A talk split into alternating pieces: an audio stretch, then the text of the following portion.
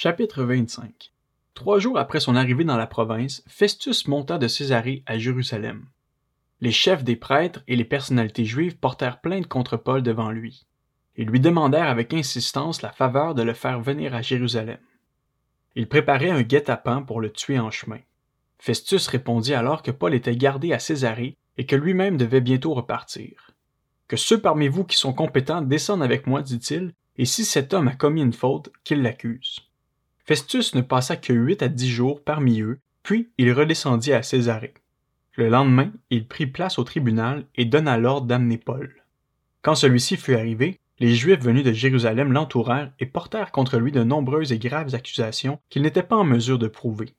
Paul présenta sa défense en disant Je n'ai commis aucune faute, ni contre la loi des Juifs, ni contre le temple, ni contre l'empereur. Dans le désir de plaire aux Juifs, Festus répondit à Paul Acceptes-tu de monter à Jérusalem pour y être jugé sur cette affaire en ma présence? Paul dit, C'est devant le tribunal de l'empereur que je comparais, et c'est là que je dois être jugé. Je n'ai fait aucun tort aux Juifs, comme tu le sais très bien. Si j'ai commis une injustice ou un crime digne de mort, je ne refuse pas de mourir, mais si leurs accusations contre moi sont fausses, personne n'a le droit de me livrer à eux. J'en appelle à l'empereur.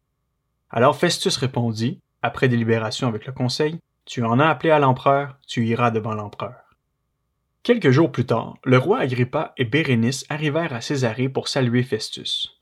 Comme il passait là plusieurs jours, Festus exposa le cas de Paul au roi et dit Il y a ici un homme que Félix a laissé en prison.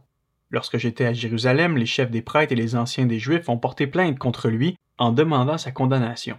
Je leur ai répondu que ce n'est pas la coutume des Romains de livrer un homme à la mort avant que l'accusé n'ait été confronté avec ses accusateurs et qu'il n'ait eu l'occasion de se défendre contre leurs accusations. Ils sont donc venus ici et, sans plus attendre, j'ai siégé le lendemain au tribunal en donnant l'ordre d'amener cet homme. Les accusateurs se sont alors présentés, mais ils ne l'ont chargé d'aucun des délits que je supposais. Ils avaient avec lui des discussions relatives à leur religion particulière et à un certain Jésus qui est mort et que Paul affirmait être vivant. Ne sachant quel parti prendre dans ce débat, je lui ai demandé s'il voulait aller à Jérusalem pour y être jugé sur cette affaire. Mais Paul a fait appel pour que sa cause soit portée à la connaissance d'Auguste, j'ai donc donné l'ordre de le garder jusqu'à ce que je l'envoie à l'empereur. Agrippa dit à Festus, Je voudrais entendre moi-même cet homme. Demain, tu l'entendras, répondit-il. Le lendemain donc, Agrippa et Bérénice vinrent en grande pompe et entrèrent dans la salle d'audience avec les commandants romains et les hommes importants de la ville. Sur l'ordre de Festus, Paul fut amené. Alors Festus dit, Roi Agrippa, et vous tous qui êtes présents avec nous, vous voyez cet homme au sujet duquel toute la foule des Juifs s'est adressée à moi, tant à Jérusalem qu'ici, en criant qu'il ne devait plus vivre.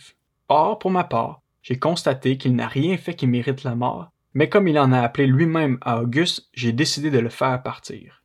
Cependant, je n'ai rien de précis à écrire à l'empereur sur son compte. C'est pourquoi je le fais comparaître devant vous et surtout devant toi, roi Agrippa, afin d'avoir quelque chose à écrire après cet interrogatoire.